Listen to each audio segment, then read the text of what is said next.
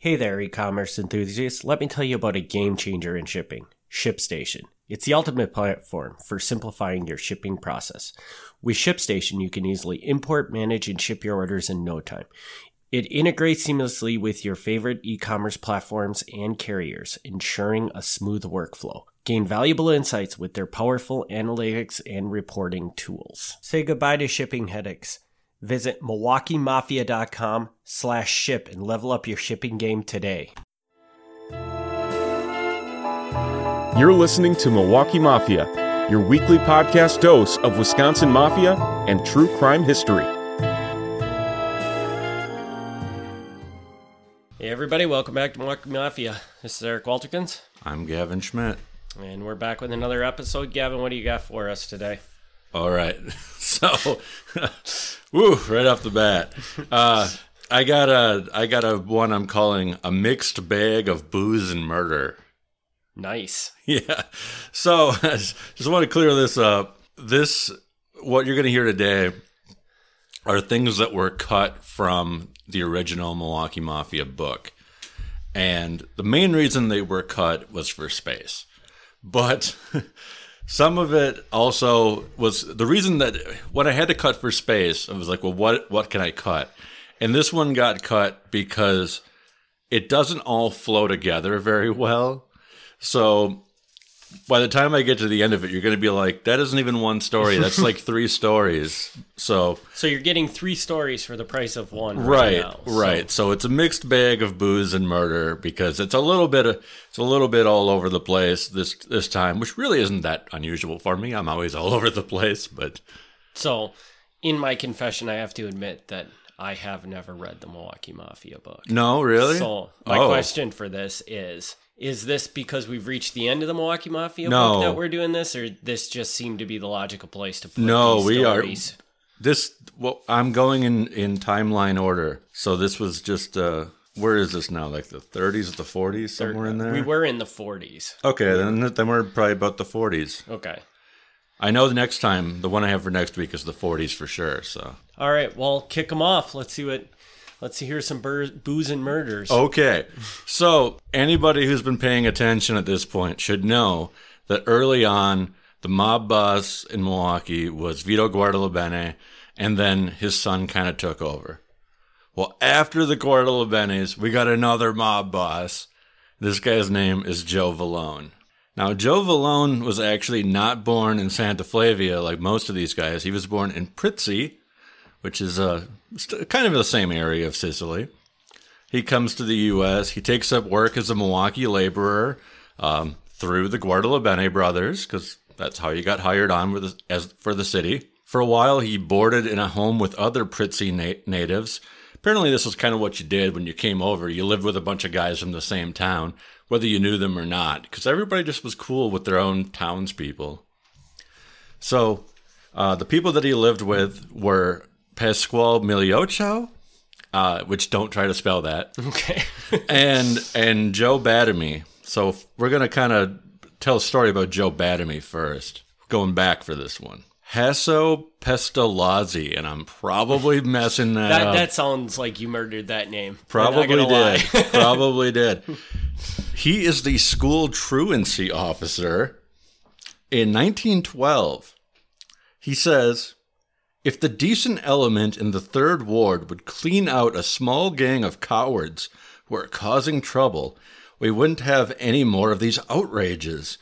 If police would clean out about 15 leaders, outrages would stop immediately. So he's just kind of speaking in general here that, like, the third ward is getting a bad rap. But he's like, it's just a couple of these guys. Just get them out of there. Railroad worker Pat Ferreira was found dead in July 1917 at home on Van Buren Street. His throat was slashed in four places and his arm was cut too. A wound on his neck was 14 centimeters long. A razor was in his hand and a considerable quantity of blood was in his bed.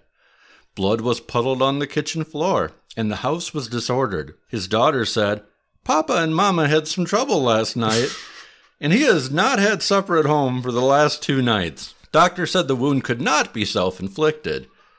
Captain John Sullivan of the police believed it was suicide. We came to no other conclusion than that Ferreira committed suicide, he said. We questioned witnesses. You like this ambiance we got in the background? I don't know if people can hear that, but there's sirens in the back. We questioned witnesses, and Joe Badamy insisted that he saw Ferreira draw the razor across his throat.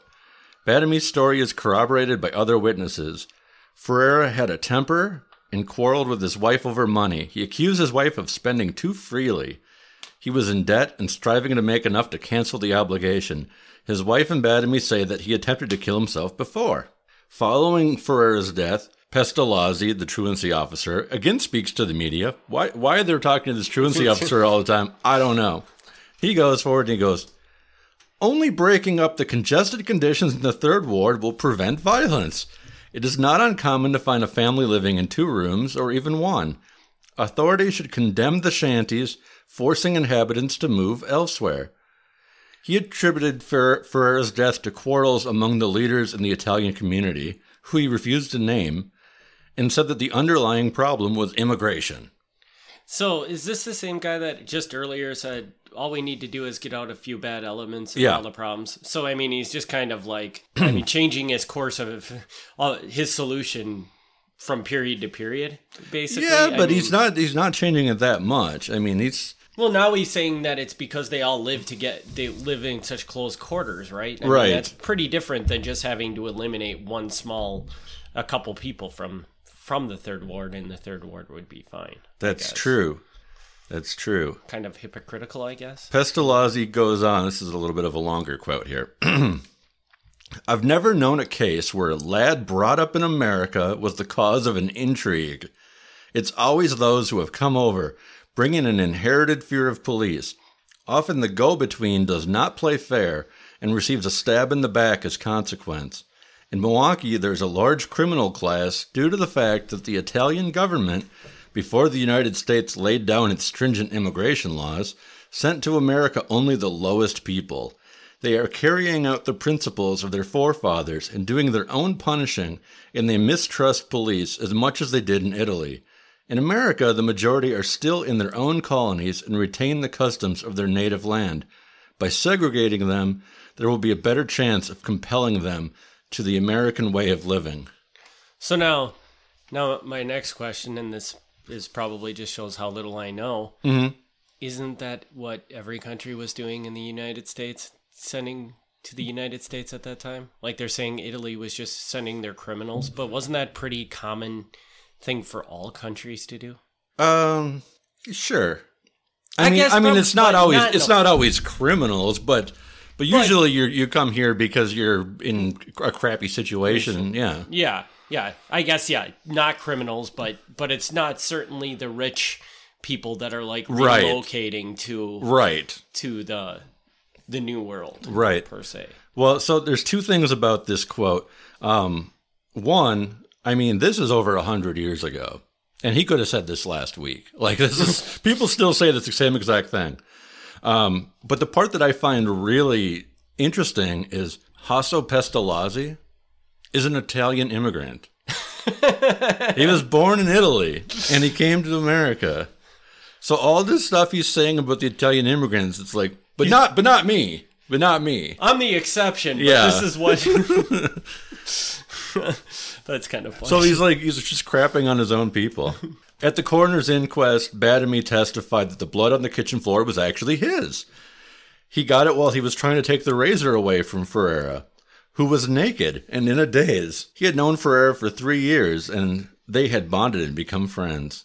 But Ferreira was unstable and had previously stabbed himself in the chest, and he would occasionally bite himself. Ferreira and his wife would fight over her cooking, and he beat her. When Badamy heard Ferreira groaning like a bulldog the night of his death, he had no idea what he might see when he turned on the lamp. Doctors testified that suicide was very unlikely due to the nature of the wounds, but admitted, well, it's possible if he was in a frenzy at the time, and the coroner ruled the death a suicide. So I, I, it could go either way. I mean, take take your pick. Yeah. So, okay, going back now, this is part two. Remember, there's multiple stories here. Uh, Joe Vallone, again, our new mob boss, and his former boarder friend who was living with him, his roommate, uh, Pet Miliocho, started up Miliocho and Vallone Wholesale Grocers. Miliocho was close to the Guardalabene family, just like Vallone was. Pete Guardalabene had been his best man when he got married, and he was also his witness when he got naturalized, when he became a citizen. The grocery business was successful and was a way to employ young mob members. Miliocho was also involved with liquor manufacturing from his home. We know this because in 1926, a still in his house burst into flames, causing over $2,000 in damage, or $27,000 in damage today. So you said that they use this grocery wholesale business to employ mob members. Yes. Is that just kind of as a front to make it look like they're legit? Well, they are legit. Well, like, yeah, the company is legit, but is that why they would have done that to to give these mob members a legitimate job? That if somebody were to come to him and say you're a mob member, you can be like, no, I just work for this whole. yeah, yeah, I guess absolutely. I mean, uh, keep in mind, I mean, most mob members are not making tons of money. Like the reality is, is oh, this wait. is this is not, you know, being in the mob is not hugely profitable for most guys. That's right, and we discussed this that that a lot of these guys actually did have jobs, so it, this was just something they kind of did. Hey, yeah. You know, so this was something they could do. Um, being like the city city laborer was something they could do. Um, later on, being a bartender is like the most common thing you can do. So there's there's things that you do that you actually get paid for. There's other things that they do called no-show jobs where they're on the payroll but they don't actually show up. Um, but I'm, I'm, assuming in this case the guy actually works there. Uh, and the example is a guy named Nick Fucarino. Uh, and I may be saying that wrong. It may be Fucarino, it may be Fucarino. Um, I'm not sure. It doesn't sound great either way. Uh, some of the family changed their name to uh, changed the C to a G, so it was Fuggerino. Uh, I'm not sure if that's a whole lot better, but it's uh, and for those out there who that is their name, I apologize, but it just it doesn't look good. Um, anyway, so he moves to Milwaukee. He lived in Omaha for a while, of all places, Omaha, Nebraska, and he takes up work at the grocery store. Joe Vallone, the mob boss, his wife, also happened to be a Fucarino, so maybe they were in laws. Maybe they were related somehow. Couldn't quite figure it out, but who knows? Fucarino was also born in Prizzi, and he went to live with his uncle in Omaha. He was arrested in Omaha in 1919 for vagrancy, pimping, and assault with intent to kill. He struck the mayor over the head with a gun during a riot.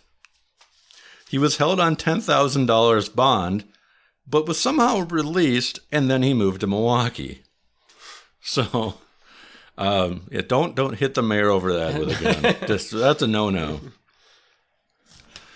While in Milwaukee, not only does he work at the grocery store, but he gets into the booze business, like you do. Agents raided a house on Jefferson Street. From there, they chased a car and caught up with Fucarino. In his car was 75 gallons of alcohol and a 33 revolver. The prosecutor requested bail of $8,000, which today is $107,000. Wow. The defense said, This is ridiculous. But then the prosecutor explained his reasoning. We are convinced that this man is but the pawn of others of powerful influence who furnished the $15,000 necessary to build and operate this big plant that the agents found. Additional information gathered by the agents since the capture of this man gives us a good line of the entire situation and may prove some connection with two or three other plants. He is not a citizen of this country and he has no ties here. There's no reason why he should not jump bail if he wished and allow the bigger fry to escape the judge said, "Okay, well, I'm not going to put it at eight thousand, but I'll put the bail at twenty five hundred, which he was able to pay." The trial continued for months, and Fucarino tried to throw them off the trail by saying that a wealthy man from Chicago, who he would not name, was financing him Um, they were not able to find this unnamed wealthy Chicago man, and the case just kind of fell apart. Even though in the last episode, I want want to point out that everybody was going to jail for everything, and this this episode we're back to not being able to find anything to get the person on. So That's true. That's true. So now we're going to go to a third part of the story, unrelated again to these other parts of the story. These so all kinds of bits and pieces this time. We're going to start back in 1910. We're going back again. We're all over the place. This time, I know, I hope people are paying attention. I'm trying to be not as confusing as I am sometimes, but I have to jump around for these stories to kind of make sense sometimes. August 1910 saloon keeper Leonardo Lafredo, and sorry again if Lafredo, Lafredo, if I'm saying that terribly wrong, he was at his tavern at 300 Bishop early in the day. It's interesting that he worked at 300 Bishop because this was the same tavern where Italian anarchists hang, hung out, and these were the anarchists that allegedly blew up the police station uh, in 1919. So, I do recall that Yep. when we talked about that. yeah, which we never really talked about in detail, but it comes up in passing sometimes. Later in the day, Lafredo was shot three times with a 32 and killed almost instantly. He had three bullet wounds, which makes sense if you're shot three times, including one on the top of his head, and he died of a brain hemorrhage. Lafredo's nephew stole the gun away from the slayer and beat him unconscious. That man, Tony Basil, was taken in, arrested, but found not guilty. How? I don't know. I don't know. How did this fight begin? It began after Basil hit Leonardo's Leonardo's son with a fishing pole, and Lafredo confronted him about the incident. Basil had beat both his own son and Lafredo's son with the pole, which had irritated Lafredo. Leonardo said, If you have any trouble with my boy, why don't you take it up with me? After being warned not to come any closer, the intoxicated Lafredo ignored Basil and called him, apologize for the language, a son of a whore. Basil's wife told Lafredo to let it go, telling him, There will be trouble if you don't let it go. Lafredo again ignored the warning, stepped forward, and took the shots. So I, I guess he's not guilty because they warned him that he was going to get shot. but uh, yeah, Wow. yeah. I don't think that would work anymore. Probably oh, well, not. you told him you were going to shoot him before you shot him, so it's okay. Yeah. Fast forward. We drove from 1910 all the way up to 1931. Whoa. Going way ahead. Leonardo, the man who's just been killed, he has some kids. One of his kids is a man named John Lafredo, who goes by Cross Eyed Jack. Cool name. Yeah, Cross Eyed Jack. It's a cool name. He's having a drink at a pool hall. While pouring a glass of wine and soda, a delicious spritzer, in walks Joe Paulo, who's known as Dago Pete. Sometimes Dago Pete appears in the newspaper as the bad man of Bayview. Wow. This guy's got some cool names. Dago Pete operated a roadhouse by Cudahy. Lafredo said hello to Pete, and he shared a few drinks with the various men who were present in the pool hall. But soon the small talk erupted into an argument over tribute money that Pete thought that Lafredo owed him. Pete said that if he was not paid $300, he would turn Lafredo into the feds for operating a still. Lafredo told Pete he had no money with him and that Pete would have to go knock off the still to get his cut. Lafredo left the establishment and drove off in the snow. Only a block away, a freight train blocked the road, so he made a U turn back past the building. Pete was outside and yelled, again, sorry about the language, You cocksucker, I'll blow your head off. Dago Pete fired his 45 at the car, shattering the windshield, and a gunfight broke out. Moments later, Lafredo drove away, and Pete was dead with three shots to the chest. Lafredo's stepfather told police that he was there, but he did not know who shot Pete. And this was over $300. Yes. Lafredo fled, causing sheriffs from six different counties to start looking for him. While searching, police uncovered seven stills and made six arrests.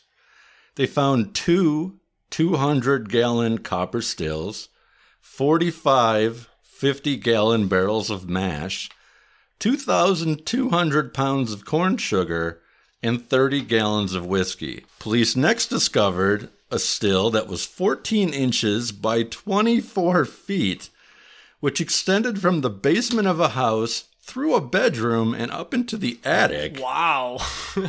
They destroyed five different vats that could each hold 2,500 gallons of mash. There was a 30 gallon barrel of alcohol and 14 one gallon cans of alcohol at the site. In Lafredo's house, they found four different 200 gallon stills, as well as 100 gallons of whiskey and raw alcohol.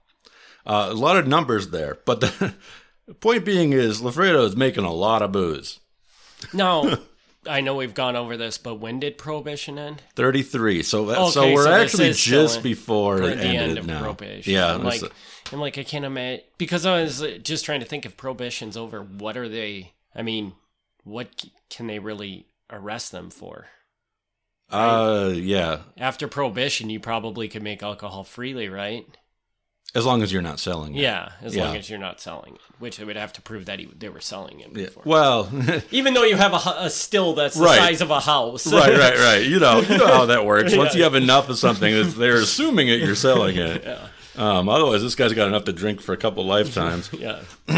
Well, Lafredo knows he's in trouble. Um, he actually talks to Mike Vitucci, who, if you remember way back when, Mike Vitucci is like the good guy leader in the Italian community. He's like the opposite of the mob boss. And he's like, Yeah, you should probably turn yourself in. Lafredo's like, Oh, Mike Fatucci, I respect you. Okay. So Lafredo turns himself in and he claims that Pete fired the first shot and his actions were in self defense. He only shot because he was scared, and he fled because he was scared, and he left behind his wife and infant son, which he would have never done otherwise. Lafredo was charged with carrying a concealed weapon and second degree murder, which had a maximum penalty of 25 years in prison. Bail was set at $10,000. Prosecutor says there is no doubt that witnesses lied about some things. Their stories do not jibe, and we have evidence that leads us to believe a second degree murder charge can be successfully pressed, despite the self defense that he claims. At the trial, the government's star witness was George Steffen, a railroad employee. Putting a hole in Lafredo's story, Steffen said, There were no freight trains passing by at that time. There's no way that you got stopped by a freight train and had to do a U turn, because we didn't have any freight trains out there. I'm a freight train guy. I know these things. There's no freight train. so, So he, he is that suggesting that he just stopped and turned around because he had the intention of going back and shooting the guy? Maybe, but the point being is that this original version of the story that he was trying to drive away and had to drive back past the tavern. Well, Could suggest that could he might could not, not, have be ever, accurate. Yeah, and he might not have ever even driven away. He might the gunfire might have just started right then and there. Yeah. His stepfather also admitted on the stand that he lied to police when he said that he did not know who shot Pete. He's like, "Yeah, it was my stepson." Police testified that they found no glass at the crime scene from Lafredo's car, so they didn't even know if the story about his windshield getting shot out was true. Even if Lafredo had acted in self defense, he was less than honest about what had actually happened. Coming to the aid of the defense, surprisingly, was the coroner. He found a bullet embedded in a porch across the street from the pool hall, and a test showed that its markings matched up with Pete's gun. So they know that Pete fired at least once. The bullet was actually found after the trial already began, so it was a surprise for the prosecution who did not know it existed. In the DA's closing argument, he says Pete was put on the spot. Does the law of self defense apply to gangsters? Are we going to allow gangsters to shoot it out and then free them when they claim self defense? Which is a fair point. Yeah. I mean, if two if two guys are both going to start shooting at each other, and the one who survives was like, "Well, it was self defense." yeah. I mean, that's then people could just shoot at each other all the time. Right. That's not really a great strategy. The jury deliberated for 31 hours. Wow. The judge dismissed them for the night and said, "If you don't have a verdict in the morning, we're going to just call this whole thing off." While they were out, Lafredo was free on bond and he spent his time at the pool. The jury remained out a total of 41 hours and 20 minutes, but they did come back with a verdict the next morning. Guilty of murder in the second degree. Lafredo was disappointed. They might as well have called it first degree murder, he said. I'm not a racketeer. I've lived here nearly all my life, and I'm a good citizen. Them farmers may think it's murder, but that doesn't alter the facts. Lafredo was sentenced to 16 years in prison. When asked if he had anything to say, he stuck his thumbs in his vest pockets and asked if he should have been a human target. The judge responded that he should be grateful that the jury let him off easy. He could have got 25 years. Even if he had beaten the charges, he would have been referred to the feds for all the stills that were found. Strangely enough, during the trial, Pete's wife was in the courtroom sitting with Pete's mistress, and they they comforted and hugged each other as they heard the verdict. So I uh, don't know what's going on there, but that's a whole other story. Lafredo was allowed to say goodbye to his wife and kids. His second son was only three weeks old when he went off to prison. And what did he get? Six, said? 16 years. 16 years. And he could have gotten 25. Could have got 25. How many years did he actually spend in prison? Thank you for asking. he gets out after three years. wow. Uh, he asked uh, he asked the DA, you know, hey, uh, could you can you help get me out of here? And the DA is like, okay. And he writes a letter to the governor and he says, it's possible it was self defense. I mean, maybe. So he ends up getting pardoned after only three years. So, not too bad. Killing a guy, getting three years. Please tell me he came out of prison and didn't do anything else. Like you just lost track of him. He disappeared. I lost track of him. Oh, yes. He just disappeared. And this is the 1930s. And I will tell you this Jack Lafredo lived a long, full, happy life. He passed away in 1982. Wow. So he made it almost another 50 years And- without being a bad guy. Without being arrested for anything. So- Well, once again, comes back to the theory he could have a been either a really good criminal or given up the criminal life. Right. So Right. I mean, other than the shooting incident, which I mean, you should not be shooting people, but but I mean, I don't know. I wasn't there. Maybe it really was self defense. Um, I mean, the guy is a big time bootlegger, but But then again, everybody was a big time bootlegger bootlegger back then. Yeah, like, that wasn't. I mean, as far as it was a crime, but it was one of those crimes that was like, yeah, you know, yeah. Not- Most people didn't think of you as being a terrible person because of it. yeah, Mob boss Joe Vallone also had his own uh, little prohibition problems. In June 1932, he's arrested with a variety of men on charges of conspiracy to violate the liquor laws. A total of 45 people were wanted, including at least 10 from Milwaukee, for a bootleg ring that allegedly stretched as far as South Dakota. The ring had been operating since 1928, so that's four years, and had a fleet of trucks hauling its cargo as discovered in records found at a raided realty office, at a real estate office in downtown Milwaukee. Their largest distillery was operating in Baraboo and was destroyed. Working with Vallone on this was a county supervisor candidate named Angelo Guardalabene, who is another Guardalabene brother. Well, I shouldn't say another one, but he's a Guardalabene brother. also working with them was fight promoter Al Tusa and a man named Joe Dominic. Joe Dominic ran Dominic Wholesale Grocery, Huh? which was at 1414 Elbert Street in Racine, which, if you can remember back to the Racine episode, this is almost the exact same location where that shooting was in Racine at that time. So we can throw back to the Racine episode. But again, so we got at least two guys here in the wholesale grocery business, which, you know, the reason you do that is because you you get your sugar and you get your other Yeah. supplies. yeah. Actually, you, you know, you should have said that from the beginning because that makes total sense. Yeah, Yeah. easy way to get the supplies you need to create your make your alcohol. Yeah. So fight promoter Tusa said to the press, I can't understand it. I've never been in the racket, never been in any kind of trouble. This whole thing is hurting my family and my business. Joe Vallone, mob boss, claimed that his only connection to the liquor business was that he sold sugar. But he didn't even know who his customers were. Oh, well, he knew who his customers were, but he didn't know what his customers were using it for. You know, he didn't know what kind of customers they were. Following a grand jury, more people were charged including a man named Jack Phillips, who I don't know anything about except that the newspaper always called him a well dressed man about town. I don't know what that means, but Jack Phillips, well dressed man about town. Uh, and hop salesman Sam Holzman. Not surprising that a hop salesman would be involved in the booze business. A well dressed man about town, Jack Phillips, had a history of bribing police and drunk driving. I guess the skill of bribing police comes in usefulness Yeah. when you're drunk driving Yeah. all the time. 30 of the original suspects were brought to trial in federal court in Madison. Agents testified that, quote, the syndicate transported thousands of gallons of alcohol between Wisconsin, Illinois, Iowa, and Minnesota, including approximately 3,000 gallons every month between just Milwaukee and Madison. All those who appeared pleaded not guilty. Some of the defendants were still at large. The whole situation amounted to very little as the public's interest in prosecuting bootleggers had decreased. Prohibition was on the way out, and everybody knew it.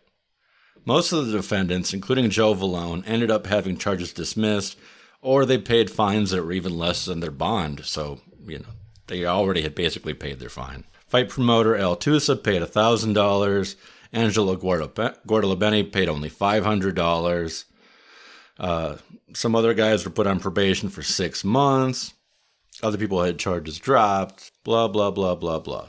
A second liquor conspiracy trial started later on, but only two of the guys came back, one of them being Al Tusa. The claims were reduced to the allegation that they conspired to ship alcohol across state lines without the proper labels, which is a pretty technical charge. This time the alcohol was claimed to be at least 48,000 gallons, valued at $250,000 or $4.2 million worth of alcohol in today's money. But again, the charges were ultimately dismissed. That's incredible that big of a shipment and they're dismissing the charges. That's just how much they stopped caring about booze by the end, you know, by the 30s. In in the thir- would you have said would and you probably don't know this, but in the 30s cuz you've mentioned over and over that they were crossing state lines when they when they were making this alcohol. Sure. Do you think in the 30s did you have to be crossing state lines to have anything happen to you because like local law enforcement just didn't care enough to to do anything about it? Good question. Um, I wouldn't say that you'd have to. I mean, if you get raided by the feds, you get raided by the feds. But um, Yeah, I d- but definitely, definitely, if you're uh, transporting across lines or a significant difference, they have a better case Mm-hmm. because um, Well, and th- there, there's a lot of loopholes in, in the prohibition law. I mean, you could own booze. It wasn't illegal to own booze. If you if you if you had before prohibition began, if you stockpiled booze and you drank that booze during prohibition, you didn't break any laws. Was it illegal to create your own booze for your own consumption? Yeah, it, you know, if if it was in small enough amounts that they didn't think you were selling it, you were you were probably okay. But that's but when you got it loaded up in trucks and you're driving around, yeah. I think they can make a reasonable assumption that you're selling it. When, when you have a house size still. Yeah. So, um, no, you didn't. You wouldn't have had to cross state lines, but I think that would kind of that would kind of tip them off that you weren't just driving around with your personal stash of alcohol. but basically, by the 30s, it was really the, only the federal yes, government that was really even trying to enforce these rules. Correct. Basically. Correct. At least in Wisconsin. It might have been different in other states, but Uh, even in other states. By this, like, so Wisconsin was more lenient than most. By the mid twenties, Wisconsin loosens its laws where they basically tell the police not to turn people in anymore. But prohibition ends in 33, but already by like, I don't know the exact year, but let's say 1930, roughly. Mm-hmm. I mean, even the federal government starts relaxing it. And you could start making like really low, low alcohol, like just barely above non-alcoholic alcohol, you know, beer. So they were even being like, eh, you know, we never really had a problem with beer. It was the whiskey we didn't like. So let's kind of phase this back in. So, um, yeah, even the feds were kind of they they knew that things weren't working out. The only other time that Vallone, Joe Vallone, gets in trouble is during World War II when him and his business partner Pat Migliaccio were sued by the Office of Price Administration, the OPA. The OPA says that they were selling their sugar for oversealing prices. The agency demanded that they be fined or asked to be awarded damages of three times the amount overcharged. That's the only other time he got in trouble. And this was actually really common. Um, I think we may have mentioned this previously, but if not, uh, well, either way. During World War II, the government rationed the hell out of shit. Uh, I mean, stuff. Rationed the hell out of stuff. And, and, uh, things like sugar, gasoline, things like that, you needed coupon books for. Okay. So, uh, if you were a sugar supplier, like you were supposed to have like set prices. The government was very strict on what you could and couldn't charge. So basically, they were saying because we're rationing these items, we don't want you to overinflate the price, Right. And, and only the rich can get it, or something like that, because Exactly. because it is such a rare thing to get a hold of. Exactly. So they they were essentially accused of price gouging because there was a sugar shortage, which you know in the normal market when there's a shortage you raise your prices, but this is World War II and they're like, yeah, you can't really do that. Yeah, we're gonna make sure you don't do that because Yeah. you know, Yeah, I mean sugar was in short supply because guess what? All the sugar farmers are over in Europe. so right? they're like, this is you know, this is nobody's fault. Yeah. But that's the only other time he gets in trouble. Um, and next week, uh, it's going to be, we're going to actually have a coherent story. A coherent story. Yeah, one beginning to end, And it where it's does- all one topic, and it and it doesn't bounce around. doesn't go- bounce around, doesn't really. I mean, it it covers some time periods, but all in order. I'm curious. So you talked about. So this is kind of, I think, the first I've really heard a lot about Joe Vallone.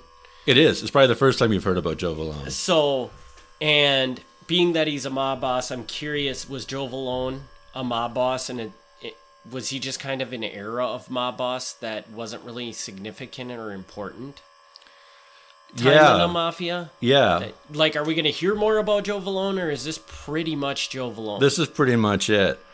Now, um, that is a great question. I actually thank you for asking that question. Okay, so in the history of the Milwaukee Mafia, I mean, there are several mob bosses, but it's weird because there's there's a stretch where there's it's really not.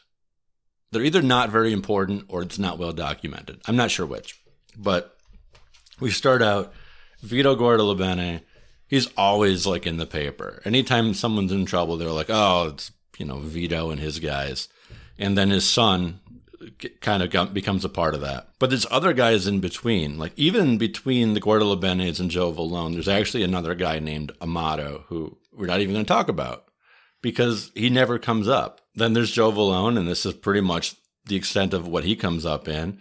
Um, there's another guy named Sam Ferrara who we'll probably mention, but really only in passing. There's John Alioto, who we will actually talk about. He's got his own episode coming up. Sneak peek, might be a month away, but he's coming. And then the really big attention comes when Frank Balistrieri comes in. And basically, one, because he's a huge media hound, but two, I mean, he's the boss for 30 years. So it's a big freaking deal.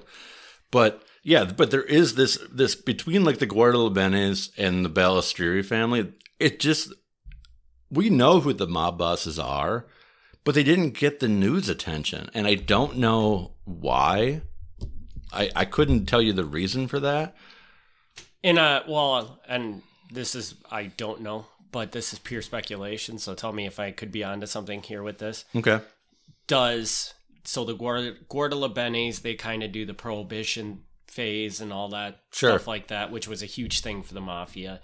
Do the Balistrieris are they the kind of responsible for the Vegas years? They are. So so maybe we're just kind of in the middle. We're in a lull where the mafia just doesn't really have a big industry that they're hitting hard and making news with because I mean, isn't Okay. isn't prohibition and isn't Vegas the two big things that Milwaukee Mafia Yeah. made money doing? Well, You know, maybe maybe that's it. Maybe it's as simple as that. Just those two big things. Because yeah, uh, I mean, they're still doing other things in between, but you're right. They're not these major things. Um, next time we're going to talk about gambling, and gambling was a pretty big deal. But even there, the, mob, as much as they were involved in it, there were a lot of other non-mob guys involved in it, so it didn't always point back to them. Uh, yeah, um, yeah, you may be exactly right. Maybe it's as simple as just you know, prohibition, mob, obviously, Yeah, and, and Vegas, mob. well, and prohibition is where their alcohol thing hit its peak. Yeah. and then Joe Vallone comes in after prohibition, and he kind of well, I guess he. You said he was there two years before, but prohibition Yeah. is pretty much over. He's trying to hold on to prohibi- to the alcohol thing, and it's just dying underneath him. Yeah. And then maybe the next guy comes in and he starts the gambling thing, but it doesn't hit its peak until Frank Balistrieri is there, and then, Mm-hmm. then Frank Balistrieri gets all the publicity for that phase of the mafia. That's that's fair. That's know. fair. Um, and there's different there's there's enforcement differences. I mean, well, next time we're going to talk about gambling in the 30s and 40s, and on that and that that point it's it's state and local. It doesn't become a federal crime until 1961. So, for whatever reason, federal crimes get bigger headlines than local crimes do. Even though what you're doing is really no worse most of the time, the guys busted for federal gambling are doing the same crap that they were doing when they were busted locally. So it's not like the, like oh my god, federal gamblers so much worse. No, it's the same exact guys. But but it's just it gets more. but fed, but federal like that's that's a big flag where people are like oh my goodness the FBI is in here. so I got, I'm, I guess I'm stupid. Is is it still federally illegal to gamble today? Yeah, So it's not very well enforced anymore. Okay, so it's it's kind of just it, the same thing. Vegas has gambling because they just choose to ignore the federal law, basically. Uh so so Vegas usually was okay because oh, this is this is a whole rabbit hole here, but but the gambling laws, the federal gambling laws came in a way a lot of federal laws come in and they play off this idea of interstate commerce, which is kind of this BS thing that Congress uses to make federal laws. They're like, oh, you're doing something that affects interstate commerce. Therefore, we can regulate it. But like, it's a cop out because everything affects interstate commerce. Uh-huh. But as far as the gambling goes, like if you are local, like if you and your buddies are playing poker or whatever, that's fine. Like maybe there's state laws against it, but the feds don't care. Or there's horse racing tracks. If you show up at the horse racing tracks and you place a bet, the feds don't care. That's fine. It's the problems they have is like when you're calling your bookie, like if you live in Milwaukee and you call your bookie in Vegas, that's illegal because now you are in another state getting wagering information from a second state. Don't ask me why that's worse. I don't know, but that's the way the federal laws work. Okay, so it's in that situation, it is literally only if it crosses state lines It is. that it. It is. otherwise, they don't care. It's interesting. Right. So, like, if, with the Vegas casinos, the feds didn't care about that. But if they found out that the gamblers in Vegas were getting their wagering information, their odds on whatever they were gambling on from outside of Nevada, then they could get in trouble for that. And they did. And and if they were taking bets Yeah. from outside of the state of Nevada, it Right. would be extremely illegal as well. Right. Gotcha. But if you just showed up and you play roulette or blackjack or something, it's a contained thing. It's not the federal government's problem, the way they look at it. See, I never knew that. That's super interesting. Yeah. So, Yeah. so everybody got like a little gambling lesson here. Well, but that's that's how federal. This is the thing that's so stupid because we didn't really talk about it too much. It's come up a little bit, but but there's there's a law that's still on the books, but it's never really enforced, um, called the Mann Act, or sometimes the White Slave Traffic Act. Okay, which is you can't bring women or minors over the state lines for immoral purposes, and you can take that however you want to take that. Okay. but you you know what it, you know what it means. Mm-hmm.